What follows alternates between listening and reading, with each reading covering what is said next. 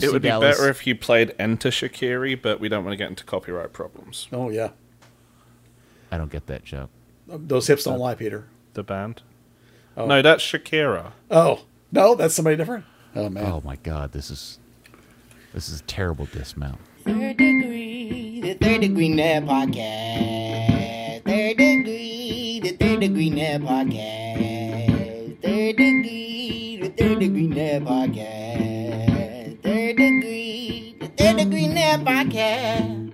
Third Degree, the podcast, is brought to you by Soccer90. Now, that is your source, soccer90.com. That is for all your U.S. national team, FC Dallas, and international club gear. They got a little bit of everything, like new stuff from Juventus, Manchester United, yep, Ronaldo jerseys, Arsenal, and more.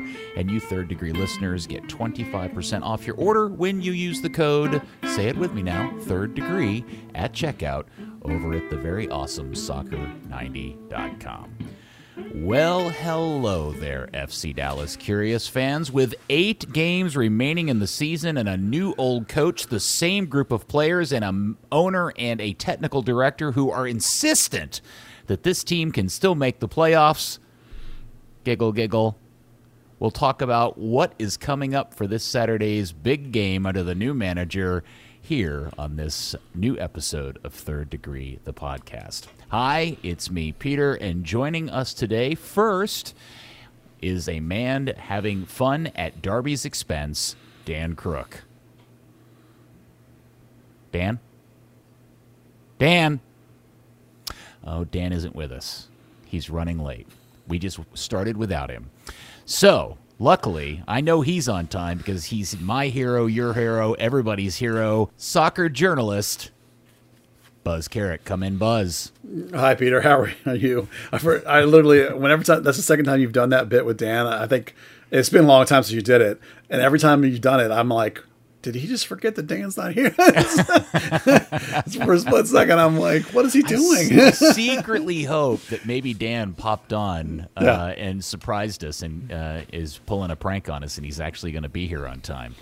So maybe uh, maybe Dan will pop in here later in the pod. Okay, so I feel like we were just here just a matter of hours ago talking about the uh, stunning turn of events on Sunday when the club announced the firing of Luchi Gonzalez. And if you haven't listened to it already, we already did a 90 minute podcast about that two days ago. So we'll keep most of those thoughts over there. But I do wonder, Buzz, in the last day and a half since we, or two days since we had that conversation, uh, do you have any extra or new thoughts or insights about the shit canning of Luchi Gonzalez?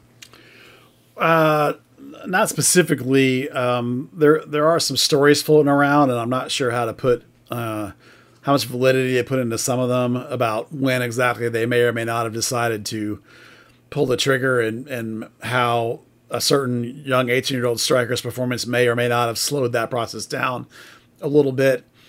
Uh, when you think back to the press conference and they talked about how long and deliberate thought went into this, and yet how everything about it seems reactionary if you believe some of those stories, then maybe it sort of you can make sense about how they might have decided at some point earlier in the season to do this, and then lo and behold, here came Pepi to save everybody's bacon, and they put together a string of runs. So then they didn't do it, and then of course Maurer and Bressan got hurt, and the thing went to trash, and then okay, now we're doing it again. So.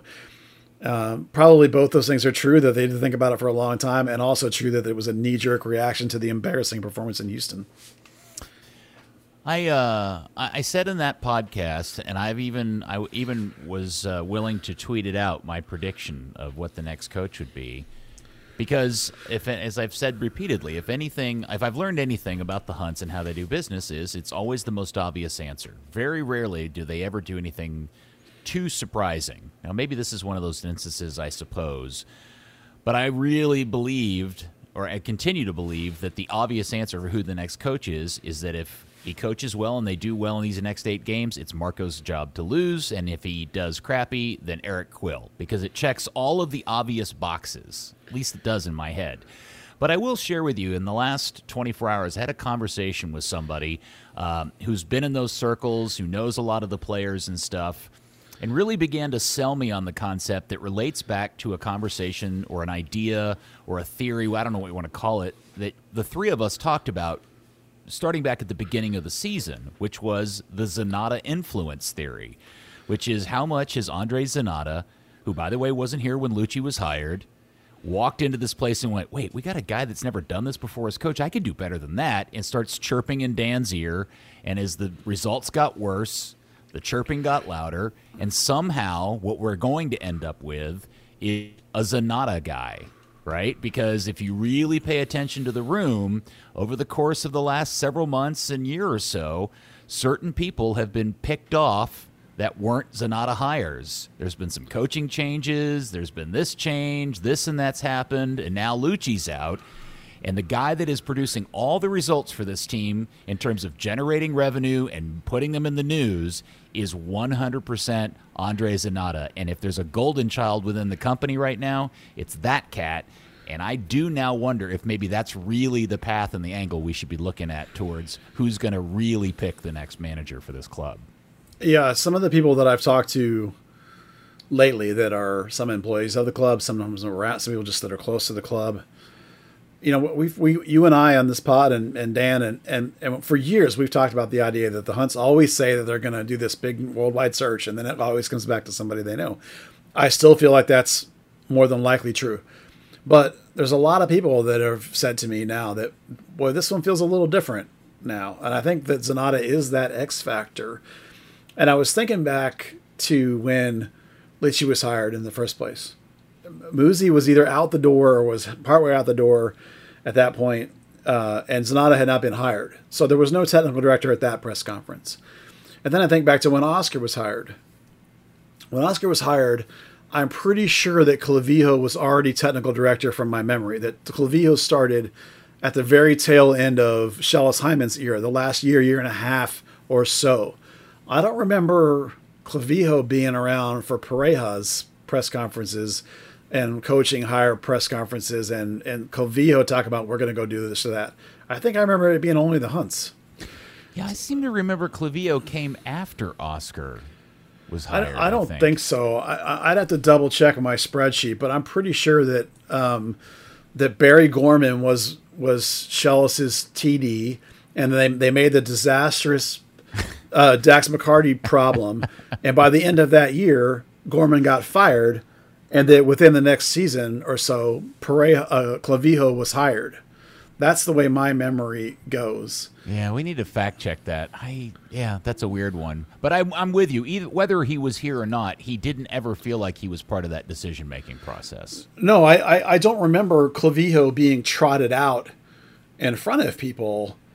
Is my my point more than it is like when exactly he was hired or not. Do you remember oh, Clavijo ever being put up in front of the like as the hiring process is starting and being like, oh no, the Clavijo is going to be hiring the next coach. So th- no. that's why I mean by it feels like a different uh, scenario to me that Zanotta's out there and Zanotta's making the hire. And I am correct by the way. Clavijo started in 2012. He okay. was there for the last two seasons of Schellas Hyndman and Doug Quinn. By the way, it wasn't until Doug Quinn had his falling apart and then Schellas left at the end of that season that Dan Hunt took over at the start of 2014 when Oscar took over right? And Clavijo was already in his third season by was then. Was that the year when the whole family got together and said, "Hey, look, we really need to find something for Dan to do. just give him the soccer team. Uh, he seems he seems interested in it. Let him let us yeah. see what he can do." Do we know exactly when the Dan and Clark bought the team from HSG? No, I don't remember exactly when that was. You're asking me questions I don't have off the top. I, I don't think anybody knows exactly when the answer to that question was. That would be an interesting question as well. Um, but yeah, that Clavijo had two seasons basically like at that point there was both president and technical director and then Clavijo was there two years and then Dan became president so now there's only technical director and owner sitting around you know but so. I, I, get your point no yeah. That, no Andre Zanotta uh, does represent a different change in tactic in terms of how they put somebody like that out in front and yeah. Uh, in, in, front of the crowd they didn't really ever parade um, um, him um, Clavijo around very much yeah, well, certainly not the last few years, but even prior to that, no, they did. I don't remember him being out front and center on many talking points at all. Frankly, uh, most of his work seemed to happen behind the scene with Dan Hunt out there doing it all. Anyway, bottom line is, it feels a little bit different this time. I don't know if it's different enough. You know, in the end, the money is what it is, and the, and how much does Zanotta talk about? You have to buy into our DNA. I think those two things are still true, and I still think the Hunt Trust is still true. But there is a little bit of a different vibe this time, a little bit of a different vibe, and we'll see if it makes a difference. Yeah, and I, I want because I'm really personally torn. I'm torn between my uh, adage of just follow the most obvious answer, and also believing in the fact that well, hey, wait a second.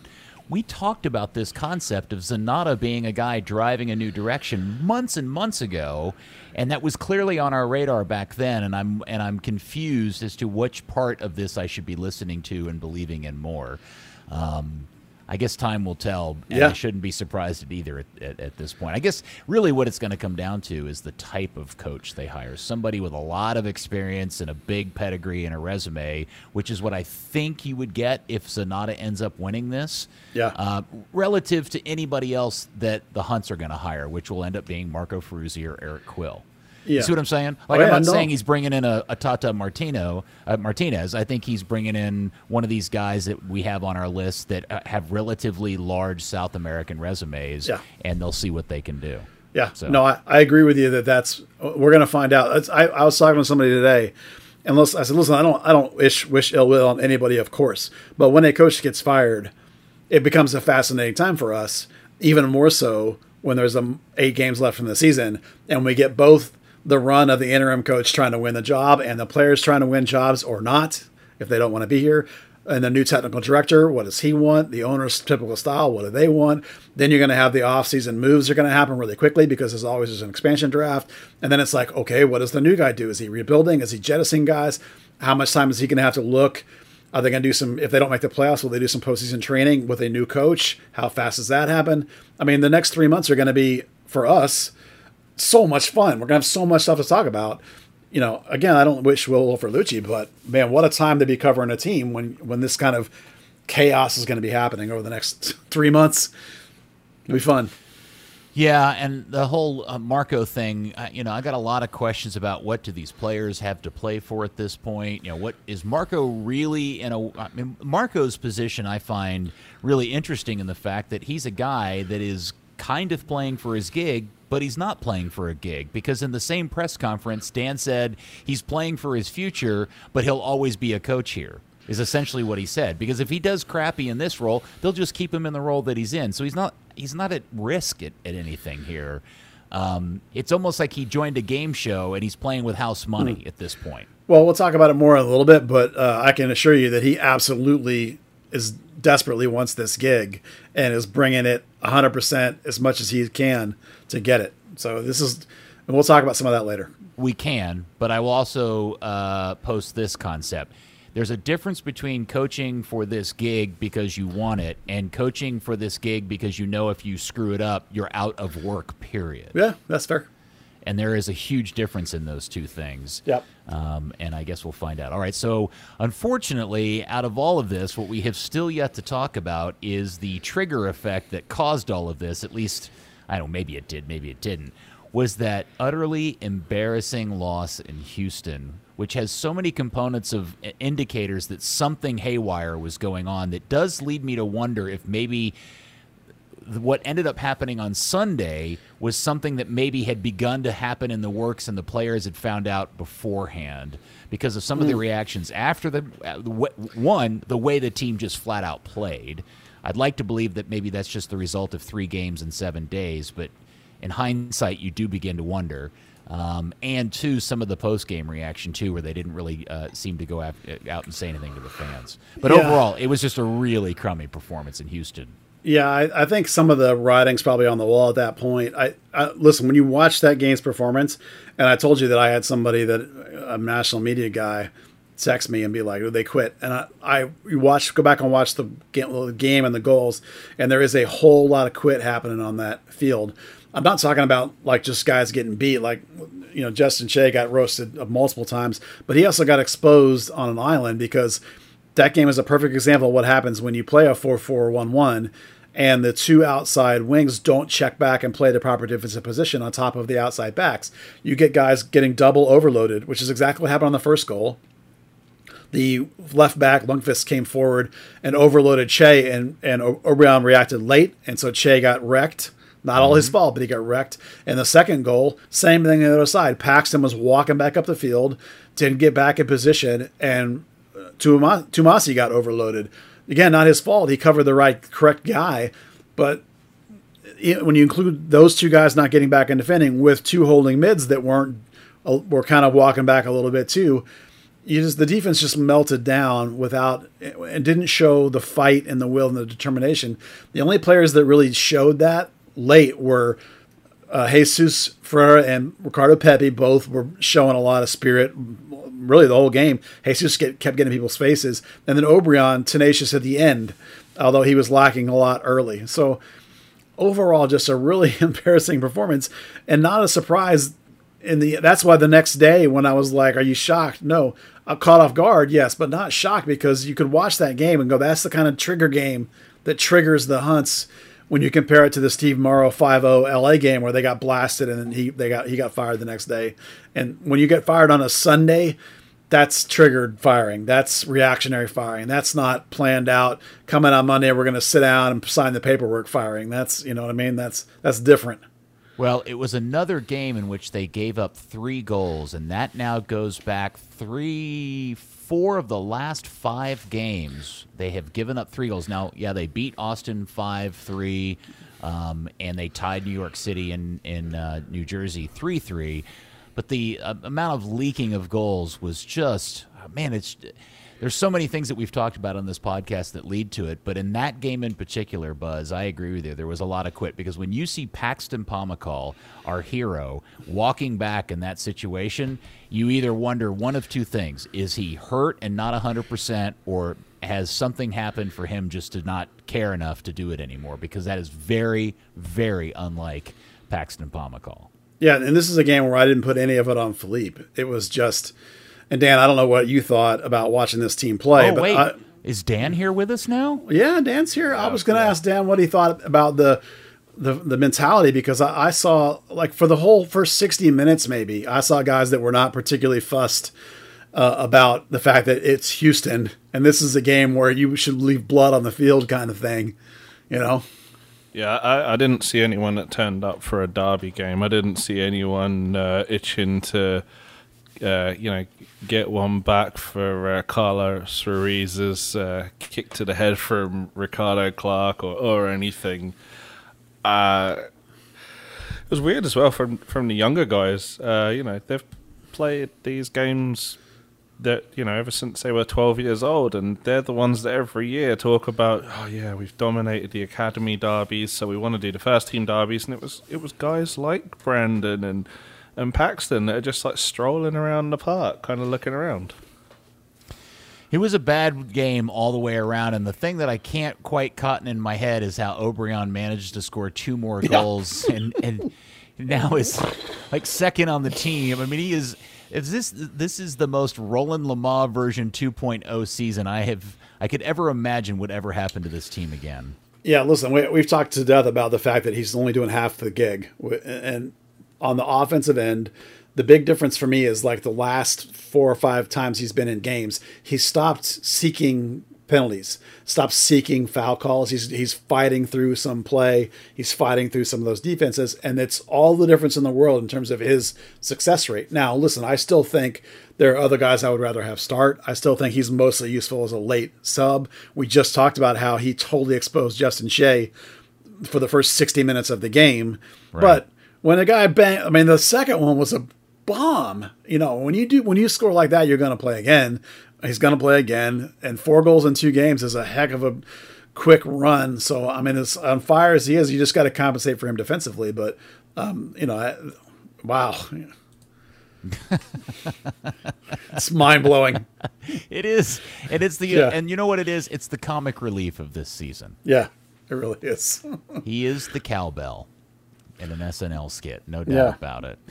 okay, do we really have to talk about the Houston game anymore? Is there anything really worth talking about it? It's terrible, and I don't really care anymore. And um, and I don't want more people telling me I'm wrong about Fafa Picault because I know I'm right about Fafa Picault. I'm good for him for having another good game against Dallas, but whatever. He's also on a terrible, terrible team. Yeah, he's actually tied his career high ten goals. I looked it up just because I was amazed by how much he scored lately. Yeah. Yeah. Oh, uh, is he kind? Is Pepi doing the same thing, just being the kind of good player on a terrible team and making themselves look better? Yeah. Oh no! Well, we should mention the fact that in the hours prior to us recording this, at least one source is reporting that Pepi's people and FC Dallas are somehow in negotiations and within the next couple of weeks will announce a deal for Pepi to go to some random club. A couple of I- what is it? It's two clubs in Italy and one club in Germany that are interested in No, him. I, Buzz. I think it's three Italian, two English, and two German, if I remember correctly. It doesn't matter. It's a lot. I mean, it's it's the same thing with Reynolds. Like thirty clubs called. It's just how, it's who's going to show up with the checkbook, who's going to be willing to deal with the shenanigans that are going to be the Hunts negotiating because they are unbelievable with trying to do this and that and the other and mess it all up. But um, we'll see. I mean, I, I still think that the the money that that person is talking about seems right to me. You know, if a little high in the dreamland on the hop in, but in the middle part seems right. So I we'll see. I it's not going to surprise me at all if he goes this winter. Frankly, Uh, You know, I have not thought about this until just now. Can anybody, Dan, you're really good with this part.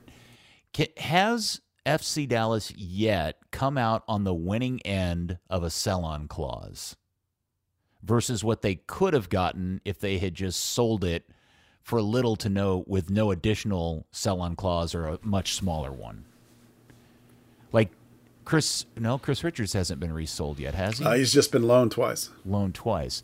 So, I mean, they've got multiples of these deals out there, right? Which is, hey, we sold these guys for a little less money or maybe even a lot less money in transfer fee because on the back end, we get a much bigger chunk of whatever their next deal is. And I'm trying to think, has any of that yet paid off in the form of a payment? And I can't I mean, think of one anybody. The one they're waiting for is Reggie. Yeah, Acosta also did not.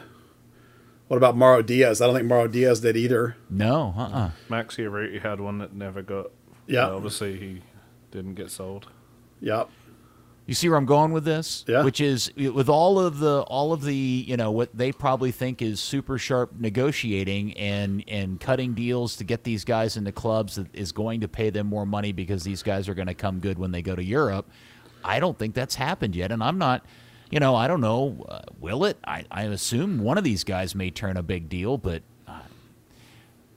I, I don't know if it works. I, I, I think I think what we're going to see on a measure, on balance and long term, they're going to end up screwing themselves. They could have gotten more money if they had just taken the paycheck up front. I was thinking this week about how much about everything this club does now is because of Weston McKennie. Think, I mean, think about it, right? Think about like even now, Dan said had the line about protect the club, and uh, people were like, "What the hell does that mean?" I go, "It means not have another Weston McKennie, where the guy leaves for free." Think about like Weston's move from Schalke to uh, Juve. That big check. That's why they do sell on clauses. Think about how they want to lock up these academy guys and get them past their 18th birthday so they can then loan them on and sell them on like Richards. It's because of Weston McKennie. It's like 90% of the way this club does business now is because of Weston McKennie and reaction to Weston McKennie. It's it's mind blowing. I was thinking about it today. It just blew my mind. Yeah, it is interesting to think though that if Weston McKennie had signed a deal with FC Dallas, would he have ever gone to Schalke, and would he then have, in turn, gone to Juventus? I, I don't think he would have. I think the the path would have been very different. Oh, completely different. But I mean, that's a you can't play a what if game. I mean, a, a million things could have changed. You know, it's just you know, of course it would have been different because he would have been here instead of in Schalke, so it would have been different. The report also, uh, the, the the the tweet or the report, it's over at 90 Minute Football, and I and how uh, accurate those guys are, I don't know, but it seems to be getting retweeted a lot. Is that the fee that they're being talked about is actually higher than the current MLS record for a sale of an MLS player, which is Alphonso Davies, which would be you know throw the Hunts into some sort of orgasmic stratosphere if they in fact end up getting 20 plus million dollars for Ricardo Pepi. And even I think that's high. Yeah, well, that I think that if I read the article correctly, that's like a could reach it with blah blah incentives, whatever. I think the base price will be much lower than that. But it is always true that the closer you get to goal, the, more you get to be in a number nine, the more you're a goal scorer, the higher the prices go. That's pretty standard. So it's Yeah. it won't shock me if he goes for more than Davies because Davies not a nine. Davies at the time was a wing, but everyone knew he was going to be a back. You know, so it's not surprising. Dan, he's gone this winter, right? Almost like a hundred percent lock. Oh yeah. Whoever Yeah. the next coach is, no matter who it is that hires him, will not have Ricardo Pepi for the 2022 season. Dan, I'm, I'm sure that's the first question that they're, they're going to ask in the interview is, uh, so, have I got the kid? no, no, you haven't. A, have you got the kid? No, he's gone. B, who do you got in line to replace him? Well, that's the flip question. That's what the Hunts will ask: is you're not going to have Pepi. What are you going to do? That's the interview But that's question. not the. But that's not their job. That's that's Oh, it's partially. Zanotta's job. That's partially their job. But you're Is right. it? It's mostly Zanotta's job. Yeah, that's a good point. No, yeah, sure. Coach, the coach has input on all that stuff. Coaches know guys, know players. Remember, they just in the press conference they just they just said Jose Martinez and Obrian Berlucci's. And I'm like, great. Franco In Harris, a Dan really Hunts. disparaging way to those two players as well. yeah, that, that whole conversation was really weird, and I'm not and I'm not sure that, that what they were really saying was that Luchi went out and picked those guys. It was just that Luchi really supported the the hiring of them. Is how I interpreted that. But they tried to make it sound like Luchi went out to the store without telling anybody and came back with groceries that nobody asked for. I mean, those two dudes are better than Vargas, so I don't know why they wanted to blame the only one better that is Shun. So it's like, you know, you picked out the second and third best signing. As, Everyone else has as been worse. bad as Obrian has been in certain areas, you know, your owner talking down your second top scorer as well. He's Luchi's guy. yeah, Just like, wow. the more I think about that press conference, the more confusing and maddening I get. Uh, maddening it gets because in one because in one hand he says those types of things, and then not five minutes earlier he's talking about the amount of firepower this team's had and how disappointed he is that they're not winning more games because of how awesome this offense is, and they're just not getting what they should be getting out of it.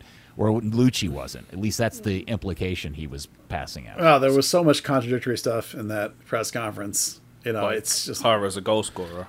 yeah. Obrian's got eight goals. I think he's probably fine as a signing. if Martinez wasn't hurt, you know, at the beginning of the year he looked really great to me as a starter until he got hurt. So I, you know, I don't know that those are the two guys you want to point at. Say Luchi sucks and point at those two guys when those are two of the best three signings for this year. Hmm. Well, all right. I guess it's time for us to move on, quit being sour grapes, and Yeah. look forward. And you got to go to do. practice today, and and talk, that is what we do, Dan. That's true. Fair enough. Um, you got to talk to the man himself. You had a, a little Marco Ferruzzi one on one. How did that go? Good, good. Marco is a. Uh, let's. I'm gonna talk about how he's different than Luchi. Um, if you listen to Luchi talk, Luchi gives speeches, right?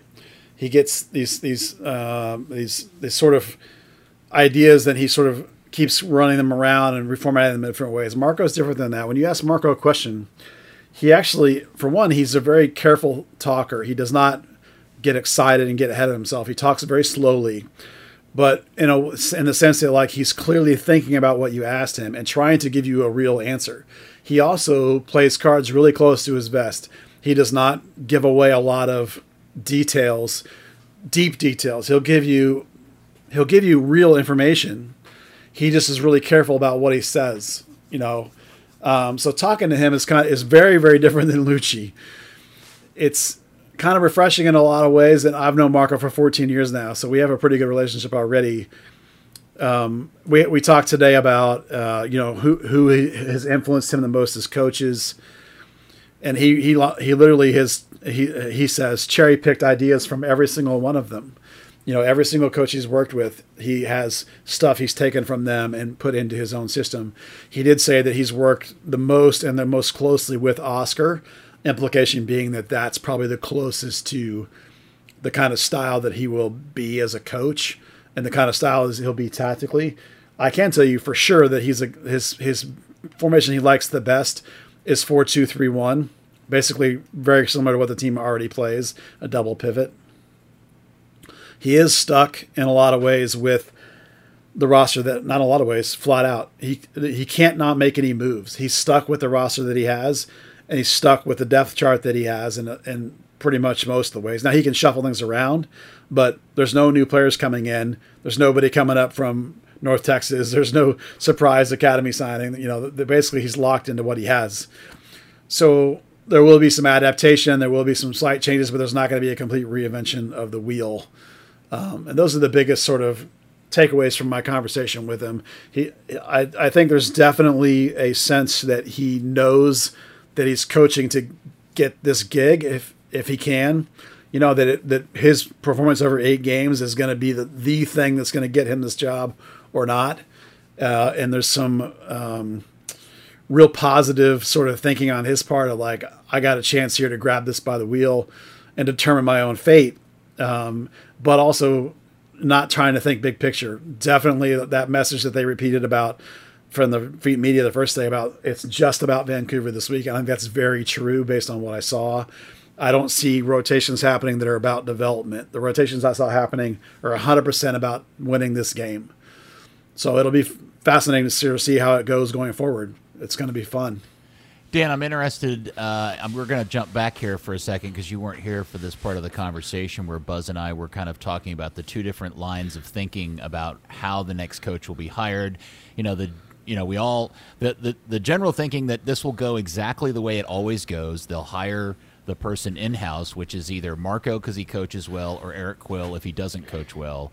And then the other concept of the Zanotta influence that the person that is actually going to end up getting hired next is of somebody of Andre's decision making, which could mean any South American type guy that he brings up here. And so when you listen to Buzz talk about Marco's position, if you're a believer in that latter theory, it may not make any difference if he wins eight games or not. Because if if Zanotta really is pulling the strings here, and he's got somebody from South America he wants, maybe Marco's dead man walking anyway. I mean, that's something that we said earlier in the season, right? It didn't matter what Luchi does in some ways because Marco's had, uh, sorry, Marco, uh, Andre's had his hand in kind of everything except the head coach. And that he may have his guy, whether it's someone from Gremio or someone he's crossed paths with at Sport Recife or Santos or. I mean, even when he was doing commercial crap in Mexico for Atlante, uh, you know, it, technical director kind of he makes himself important by having a hand in in everything, to so that everything kind of works in his so favor. You, do you think if okay, so working that, let's think that through. Do you think that secretly when he goes to bed at night, in his bedtime prayers, he's hoping that the team doesn't play well over the next eight games? That being Mr. Zanotta. I don't know. I don't know. It's it's kind of funny. The longer this goes on, the more I'm like, was this a power struggle or wasn't it? What do you mean? The the whole uh, Luchi situation. Like well, who was the power? mean between Luchi and Zanotta? Yeah. Yeah. Yeah, it's like um, you know, just just talking to people, or it's fans, people close to the club, or or anything. It's like that that question seems to come up a lot. Like, doesn't it sound like a power struggle to you? Yeah. Does it sound like a power struggle to you? A little bit.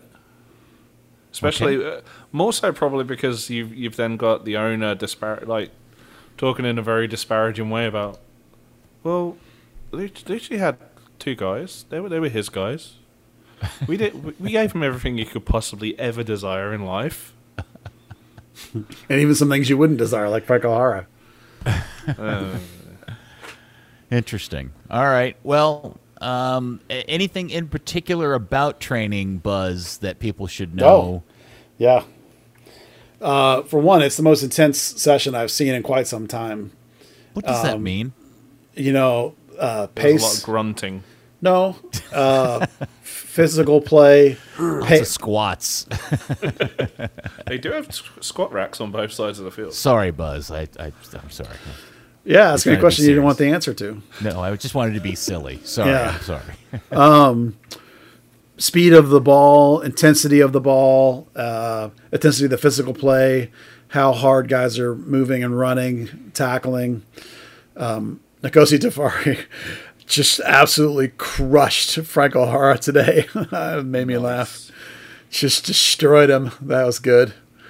Uh, you know, just it, it's a combination of uh, there's definitely some coach bounce, coach change bounce. That always happens for sure. E- even when I talked to Marco, we talked about that. But there's definitely some intensity of from guys that maybe are, are seeing a fresh opportunity. There's like, oh, I, there's a door open for me to get back in, or a guy that maybe all of a sudden is like, oh, I might not be starting this weekend. I better bring that, bring it here really quickly and try and show something. Um, and even when I talked to Marco, one thing he really talked about, and, and, they, and again, it's the same message they repeated to the media on Tuesday, except I wasn't running a recorder. We were just having conversations. Was this idea of intensity, and was this idea of uh, taking it one game at a time and trying to elevate, and that they had all, as a collective, not been bright enough, or sharp enough, and and shown the will to actually win games the last couple. So it was most intense session I've seen in man, maybe since early in the season, maybe even spring training, because you know it's it has that vibe of of uh, everyone's on the chopping block. Because you know, also, it was also 80 degrees today or 70 something degrees. That probably helped a lot too. Yeah, I mean, That'll, the time stretching start, training started, it was almost like 60, and it got up to 80 by the time, and that obviously makes it a lot better because those guys aren't getting zapped by the heat, of course, too. So all those things contributed to make it a really bright, really quick, high energy, high pace session, uh, and it looked terrific. One of the things that I thought about uh, that I that I wondered is how the players are reacting to this because you know you've got two different groups of guys. Some of these guys are used to this kind of stuff. I'm sure Franco Jara has been through more managers than uh, than underwear over the years, and, and, I'm sure some of these South American guys come from clubs that you know change managers every year, and so this isn't unusual to them. But I do wonder what the Brandon Servanias, Edwin Cerrillos, Paxton Pomykals, um, Edwin, you know, Twumasi type guys must be thinking right now because if if the manager ends up being Ferruzzi or Eric Quill, they probably feel pretty safe. But if Zanotta gets his way, again, we're all speculating here, uh, and brings some guy up from South America, I wonder if they feel as secure as they normally would uh, if it if it wasn't one of those two other guys. You know, uh, you hear little nibbles and you hear a little chatter, and, and I think that both the behavior of the team on the field and, and some kind of things I hear, I think there's been there's been a little bit of tune out over the last you know three or four weeks that people had gotten a little bit tired of the status quo as it was. You know, we, we talk a lot about these coaching cycles, three to five years or whatever, and Luchi was coming down to the end of year three, so it was getting close to the end of a cycle, and the progression was going the wrong way. Um, I think the players recognize that as much as anybody. And if you're a young player that has a lot of confidence in your ability, then you're probably really excited about a fresh opportunity. That's some where some of the coach bounce will come from. And the other side of that coin is if you're a veteran guy, you've seen it a million times but you know that the new coach, who it could be the guy you're playing for right now, but let's say even if you don't think it's a likely uh, scenario, well, the new guy is going to come in and watch every single game you're going to play for the next eight games, maybe more. They record and, and do video sessions on every single training session. They have advanced data from every training session with GPS. The new coach is going to have access to all that stuff. So you're playing in a lot of ways. You're not just playing for Marco right now. You're playing for the next guy who's going to show up in November. Mm-hmm. You know, whether it's Marco or whether it's a new guy, he's still going to get to look at all that same stuff. So you're trying to make an impression and play for your career because when you have a team that's in the situation this one is, if you don't make the playoffs, if it goes the wrong direction, it gets even worse. You know, half this team could be gone. And when a, you get dumped from a bad team, you don't get picked up by Atlanta and Seattle. You get picked up by the USL Championship. So if you want to stay in MLS or Cincinnati or Cincinnati, but or more than likely even somebody worse than Cincinnati, you you can end up or out Houston. of the game. You can end up out of the, this league and out of the game completely. Yeah. So when you get cut from a bad team, so it, you know it, people are going to be playing for to be spotted by more, or maybe you're playing to get spotted by another team. Yeah. If I'm going to be out of here at the window, I better show somebody that I'm worth keeping in Major League Soccer. All right, then let run with me uh, a little bit here. I, I, have a belief that the X factor in all of this, in in terms of just players, is Ricaurte. And the reason why I feel that way is this: Zanotta found him, brought him in. Uh, he came with a whole bunch of hype. Uh, Valderrama was talking about how he was the best midfielder playing uh, in uh, coming out of Colombia uh, from the Colombian leagues. Uh, we've heard since then that Leonel Alvarez was a big fan of his. Uh, we were told all sorts of great things about him, and he's quietly just kind of uh, disappeared from this team while Luchi was the coach. And we've all talked about how we feel like it was a weird a weird fit. And I do wonder, again, this goes back to the whole Zanotta influence thing, which is I wonder if we're going to suddenly start seeing that dude in the lineup more and more in these last eight games. Either A, because somebody says, play that guy and play him in this kind of formation so we get the most out of him, or B, hey, you need to play him so we can put him in the shop window so we can get rid of him. You see what I'm saying? I, that's that's why I think he's like the X factor in all of this. Well, he's easy to get rid of. You just don't turn his loan down. That's easy. Oh, is that what happens? It's up Yeah. at the end of this season. Yeah, I, this it's at the end of the season with an option to buy, if I remember correctly.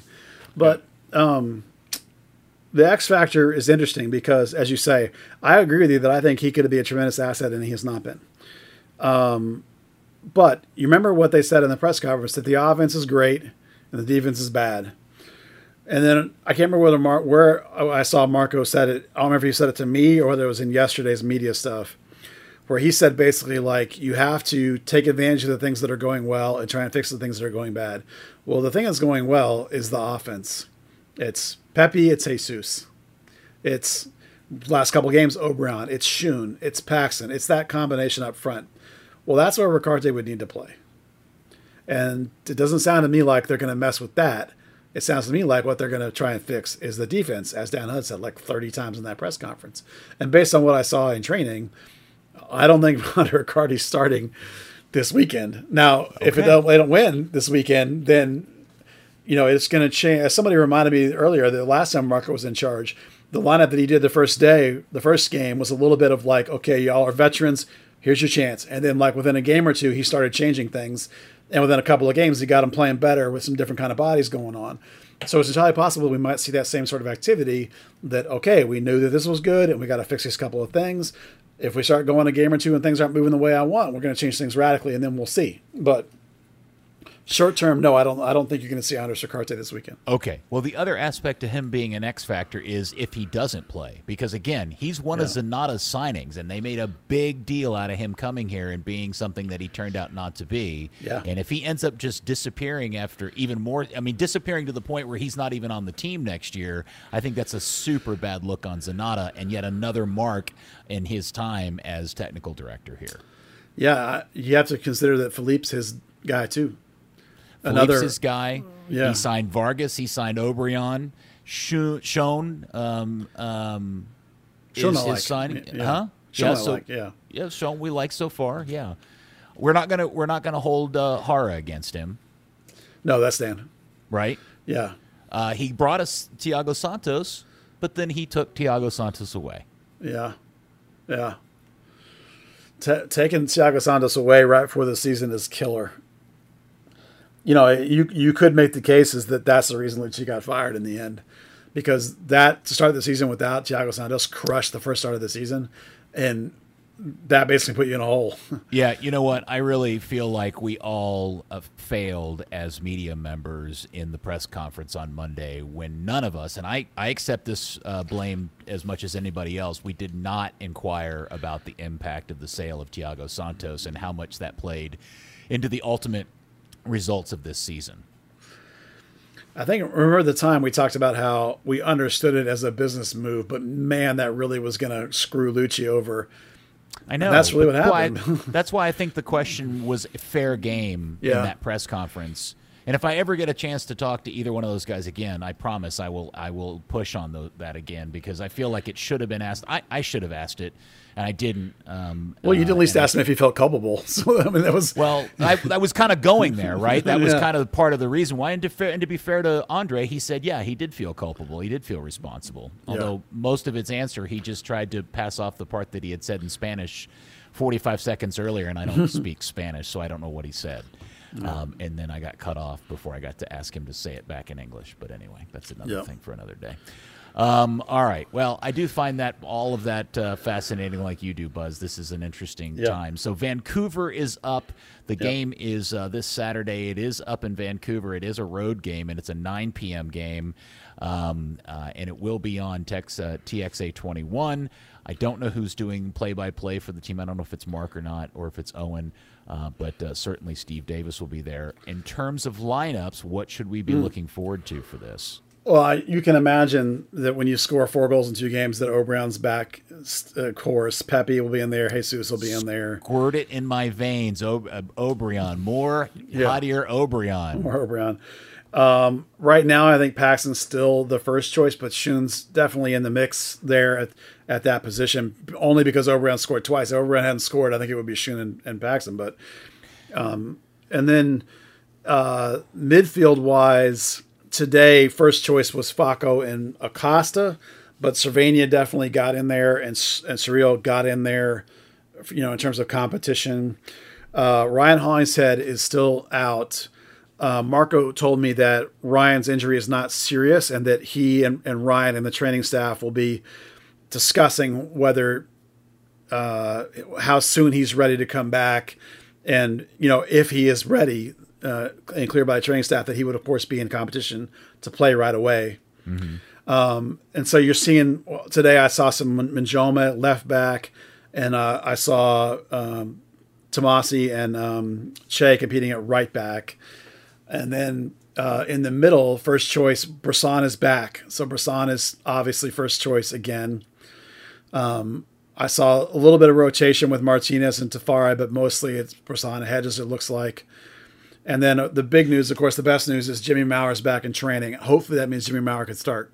Well, wait a second. No, I think you're bearing the lead here. Are you saying that Tafari is not going to start? That's the impression I got based on rotations. Why in the hell would they take him out off the field? He's the best. He's been the most consistent defender on this team running now for what eight, ten weeks, Dan? Ah, something like that. Okay, thank you. Go ahead. Welcome.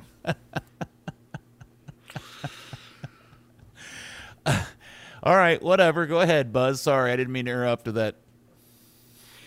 No, uh, you know, I I think that Bressan, uh, if he's back off of injury, I think Bressan's a no brainer based on the way he was playing and what's been missing. And so Am I wrong about Tafari? No, no, you're not. But you're you're also talking about Hedges and and and um, Ferruzzi, who've known each other for a very very long time. But Hedges has not been good this year. Well, you're talking to the wrong person. If you want to complain about the lineup, I'm just telling you what I witnessed. I no no. I'm but I'm asking you for insight as to why Yeah, they would sit their best defender. And maybe it's an organization thing, but I don't. You know, maybe Matt's a better organizer of this team than I think he is. But I, I don't know. I'm just when you say that when you say that what I think is the best defender on this team all season is being sat after the coach got fired. I just I'm surprised by that. Sorry. Well, Nkosi was one of the guys that had a really strong reaction today. He was obviously not too happy.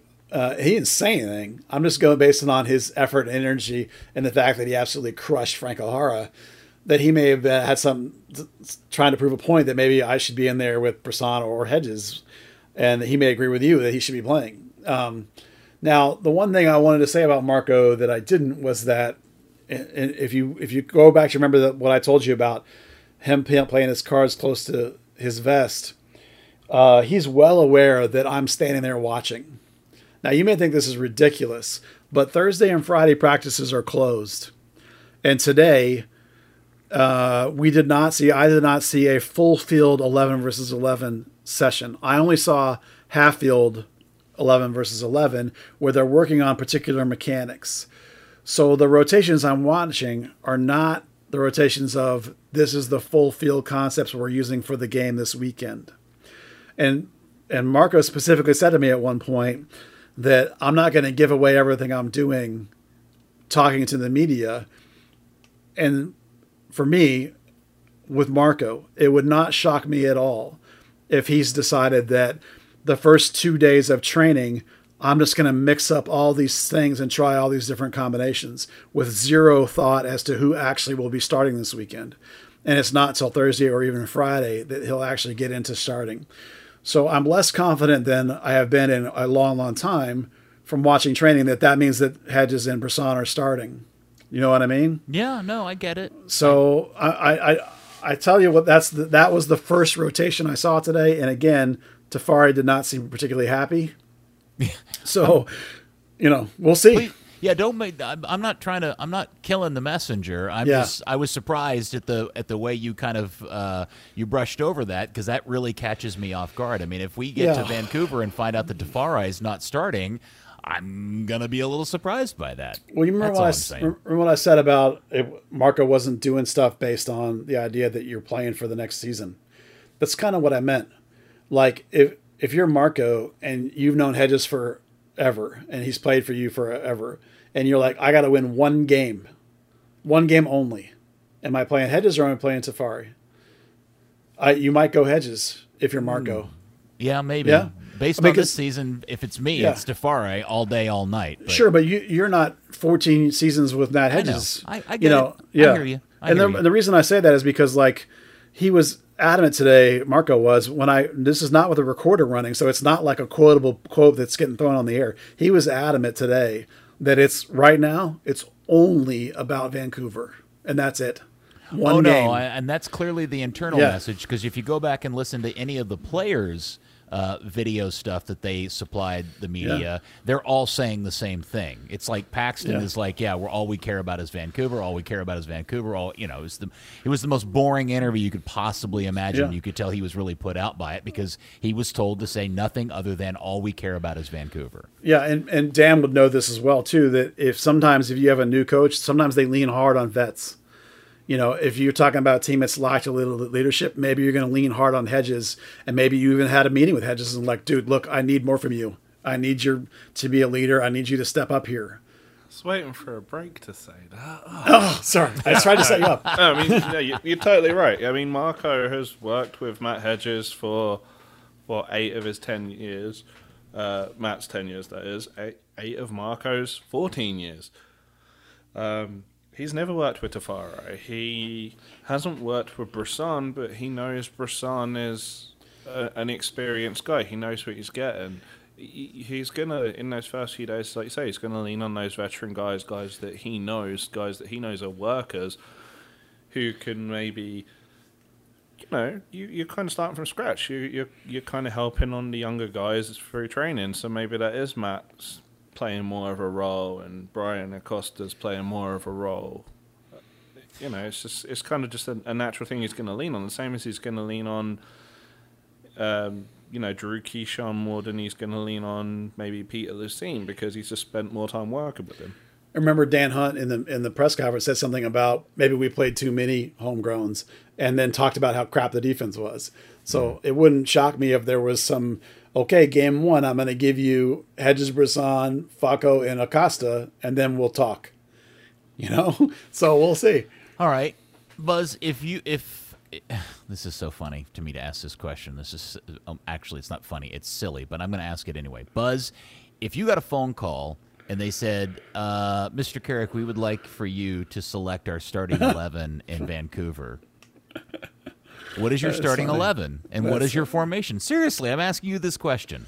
Wow. Well, you know, you're asking me without letting me know you were going to ask me this question. Um, I'm just I- surprised you can't I- just blow it off the top of your head. Yeah, I think I, I, I- just assume you thought about this 24 seven. No, no, I mean, no one cares what I think uh, about that kind of thing. I mean, I, what what I think the lineup should be has little to do with what's going to happen.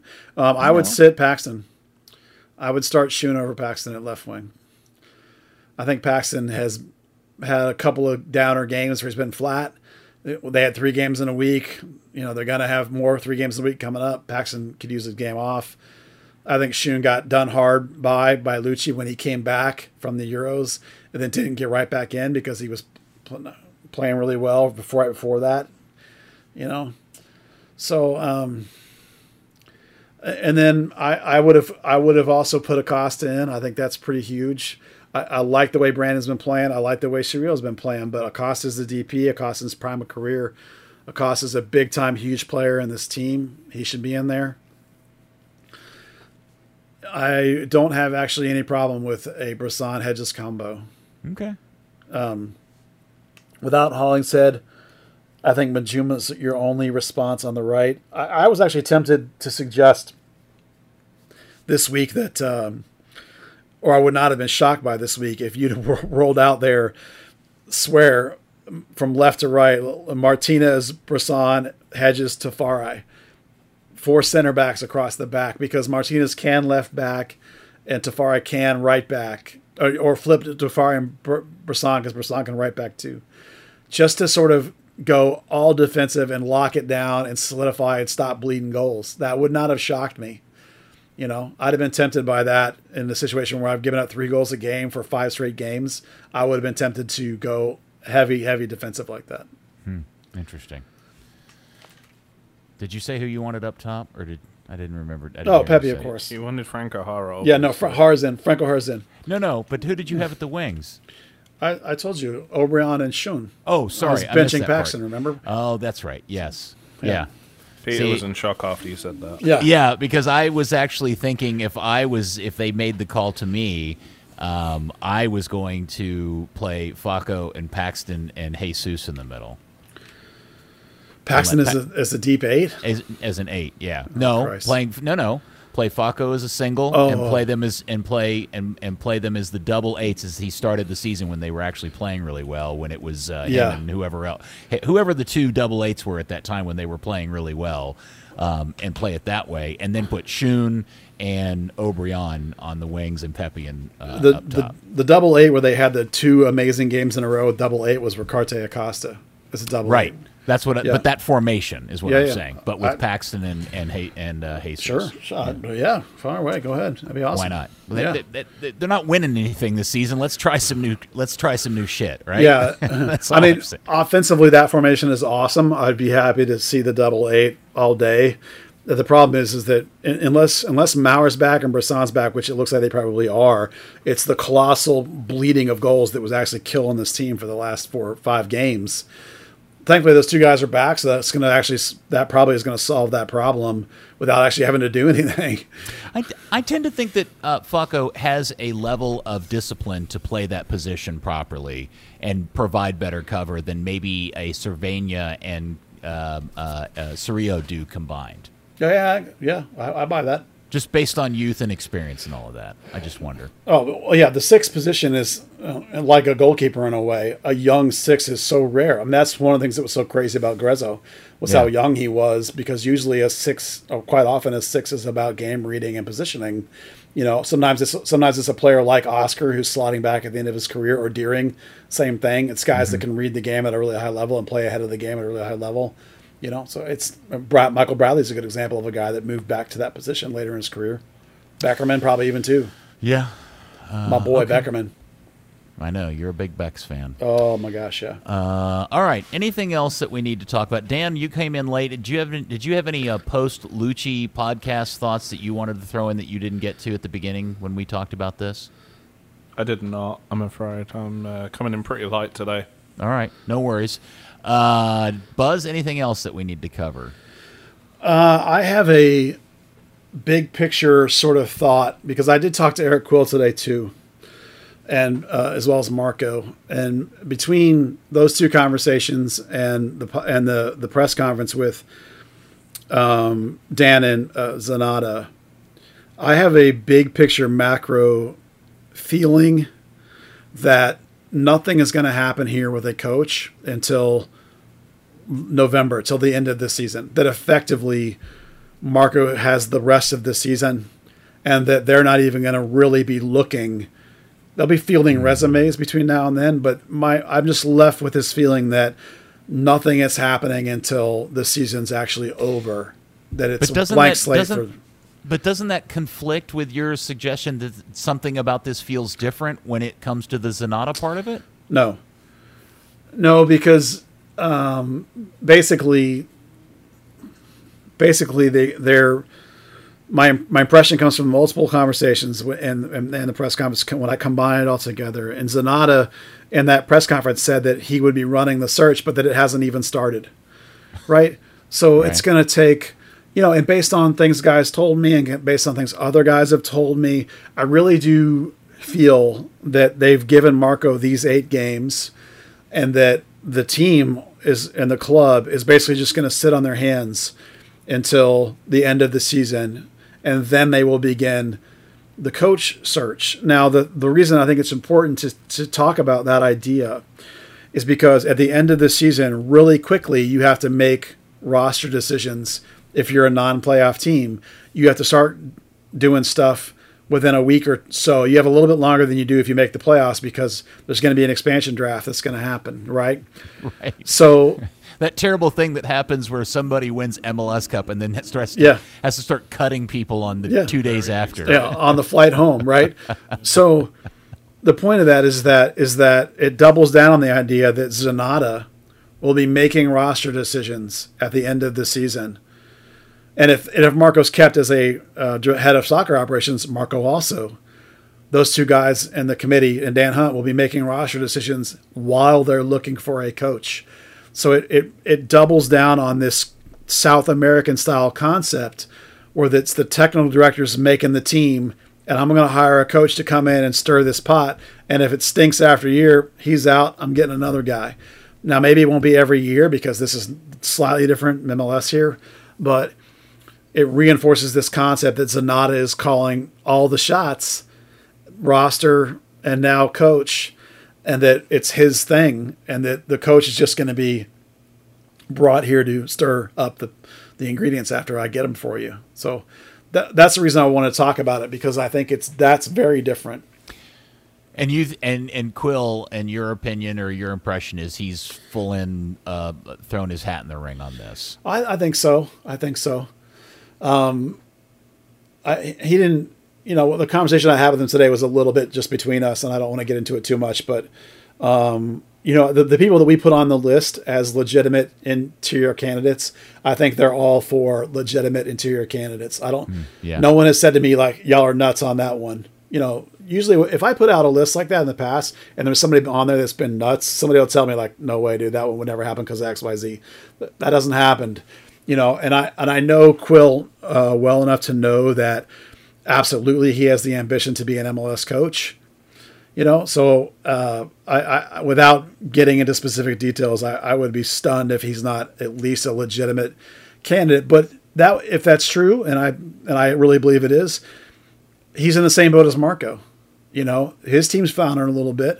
He won a championship in year one but year two not so good so you know he, he would be in the same coaching may. for the gig boat He may have even gotten done harder in terms of rosters than Luchi did. Oh my gosh, yeah, his his roster this year is a mess, and it's worse for him because every week it's like I'm sending you a dude and you're going to play him, and I want you to, to be developing some guys. So like, there's some guys that he has to play that are about long term development ideas, and he has to play them a certain amount, even if it's going to hurt his team, and it often does. Yeah. So, and he's also trying to put it together with zero budget at all, and he had to go find all these kids, and they're all 18 years old, and they have trouble closing out games. And you know, if he had 100% control of his team, it would be very different. It's very inconsistent week to week lineup wise. It's hard to build consistency because of those factors. So he's fighting upstream against that.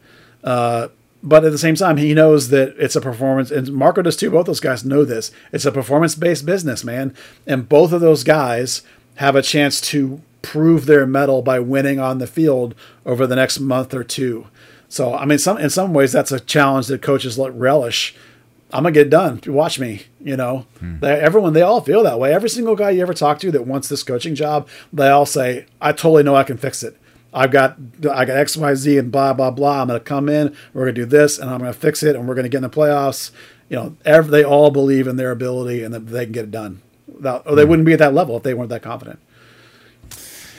Yeah, there's a part of me that would love to see them just use these eight games to uh, test things out for next season and look at different opportunities and try different players and stuff and just you know smoke the rest of the season in terms of not worrying about making the playoffs because I think that's such a a far flung dream. Um, but maybe watching them really try to make a run at it would be entertaining, but also could be crushingly disappointing too at the same time.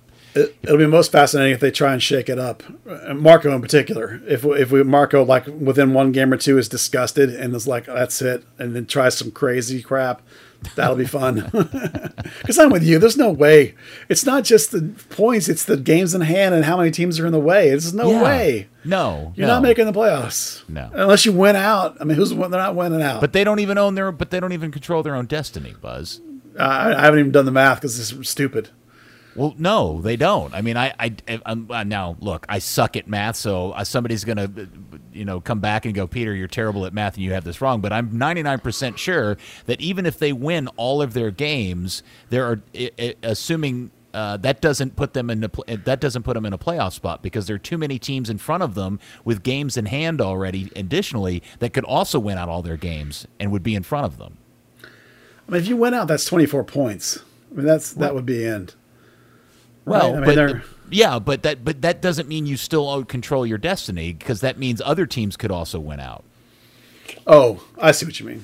Yeah. right? Yeah. Uh, I mean, I think that would put them in a good position to do it, Oh, uh. but that doesn't guarantee them a playoff spot. no, I, would- if they if they were to win out, I would imagine they would get in. You would, oh well, sure, that would be one of the greatest runs in the league's history. That'd be like that'd be like a Seattle type. I mean, run. they'd be at 51 points. That would be ridiculous. I mean, you would get in at 51. oh for sure. Yeah. All right. Well, Dan, are you doing okay, bud? Sorry, things didn't work out in getting you on very much today. No, no, it's uh, you know, uh, it's have, uh, setting up a business. It's uh, every hour's a work hour, unfortunately. Hold on, I want to play a game. Oh, I want to play a game of what kind of business is Dan setting up? Hmm. Is it a bar? No, Is it a hat shop, a haberdashery? He's a hatter. no, no, no. You are a hatter. That is true. Is it soccer related in any way, shape, or form? Um, one of my clients is a soccer club. Oh, Nice. All right. All right. Dresses? Is it a dress shop? That that wouldn't make sense. Okay, so uh, Dallas goes to Vancouver. They got to win. Everything's on the line. Everybody's job is in danger and jeopardy. Oh, yeah. The world might end. Nine o'clock, Channel 21. Uh, go team go. Uh, don't forget that Third Degree, the podcast, is brought to you by Soccer 90. That is your source for all of your international club gear, FC Dallas stuff, and U.S. national team gear. They've got new stuff in the mail that you can get right now. In fact, it includes even the Ronaldo jersey, and I even think I saw a Messi PSG setup that you can order there, Oh, yeah. including things from Juventus, Arsenal, and more. And you're a third degree listener, so you get that 25% off your order when you use the code third degree at checkout at soccer90.com. Well, thank you once again, Dan. Uh, hopefully, we'll get more of you next week. Yes, that's two in a row of uh, of I've only done half of. Well, if you discount the midweek one, uh, the earlier this week one. Right. Without, yeah. So now you've done one full pod over the course of two. That's not bad. And I'm gonna miss next week. No. Oh, wh- what's happening next week? I'm I'm I'm taking a short vacation, so I'm heading out of town tomorrow night, and I won't be back until after the Hall of Fame game. Buzz, do we know any other English guys that we could, you know, call in here so we have some, you know, legitimacy to the mean- podcast? It's not English, but we could call Juno. I mean, I call him for vacation. I mean, maybe I'm crazy. No, Well, I'm, I'm, not just going to watch the Vancouver game, so I'm going to be useless. Right. Okay. Fair enough. Well, uh, we're we're taking applications for an English uh, voice on the pod, just in case Dan decides he doesn't want to do I, I will anymore. give you coaching in the accent if you need it. We okay. can call Wayne. Wayne's the West Ham guy, right? Isn't he? He's English. British. Is he British or English? You would hear some amazing takes on the Hunt family. Yeah. We've been counting on that from you, Dan. Frankly. uh, look, we don't want to get into Cockney rhyme and slang, do we? No, Dan we Hunt. don't. All right. Well, have fun on your vacation, Dan, and thank you, Buzz. I, thanks for all the insight and thoughts and putting up with me uh, asking you silly questions. But sometimes those are the most fun ones. Yeah, it's all right, dude. I, I was just thinking that I'm hoping Soccer 90 is going to get the Weston McKennie Arsenal jerseys after he gets traded. Oh, you think he's going to Arsenal? Do you? Wasn't that the swap thing that was mooted today? The Weston for uh, I can't remember. For, um, Aubameyang? I can't remember who it was Aubameyang? for. Thought it was for Weston. thought it was for Arsenal. Maybe I was wrong about what team it was. Oh, Shaqiri. thought he was- Where's Shaqiri at? Is he at Arsenal? Yeah. Yeah, that's the swap one I heard. No, Shaqiri's not at Arsenal. Shaqiri used to be at Liverpool and got sold off to some like Austrian team or something. I thought. I don't remember. There was somebody with Weston being swa- a swap deal with Weston and Arsenal, and I was like, man, that'll be fun. Uh, now, a few weeks ago, it was Tottenham. Yeah, well, you know what, what Tottenham wants, Arsenal wants, or vice versa. Well, there was also Burnley. Don't forget Burnley. We're talking Bur- about there was a Burnley clubs. Oh, one yeah, in there yeah, too. Yeah, yeah. that's true. Yeah, yeah, Yeah. for sure. I'm sure wherever Weston goes, Soccer 90 will get the uh, mock-ups for you. I mean, it's like Oh, Brian- that's for Granit Xhaka. Oh, Oh, there you go. for Yeah. Weston McKennie. one of the other. Sherry, Xhaka, any Whatever. name with an X in it, yeah, right? it's a name. How many They're X? both Swiss. Yeah, how many both- Swiss football players with an X in their name could there be? Right? He's going to get swapped for Reto Ziegler. Yeah. Well, he But there's no an X in Shaqiri. It just yeah. sounds like there is. Oh. Same thing. Whatever. Well, this is a terrible dismount. Uh, thank you, FC It would be Dallas. better if you played Enter Shaqiri, but we don't want to get into copyright problems. Oh yeah. I don't get that joke. Those hips don't lie, Peter. The band? Oh. No, that's Shakira. Oh no, that's somebody different. Oh man. Oh my God, this is this is a terrible dismount. I now know what the uh, cold open is. Go ahead. I'm gonna drink some bleach now. All right, thank you, FC Dallas curious fan. we'll somehow figure out a way to do a show, another episode next week of Third Degree the podcast. I screwed it up. Third degree, the third degree net podcast. Third degree, the third degree net podcast. Third degree, the third degree net podcast. Third degree, they the green I can.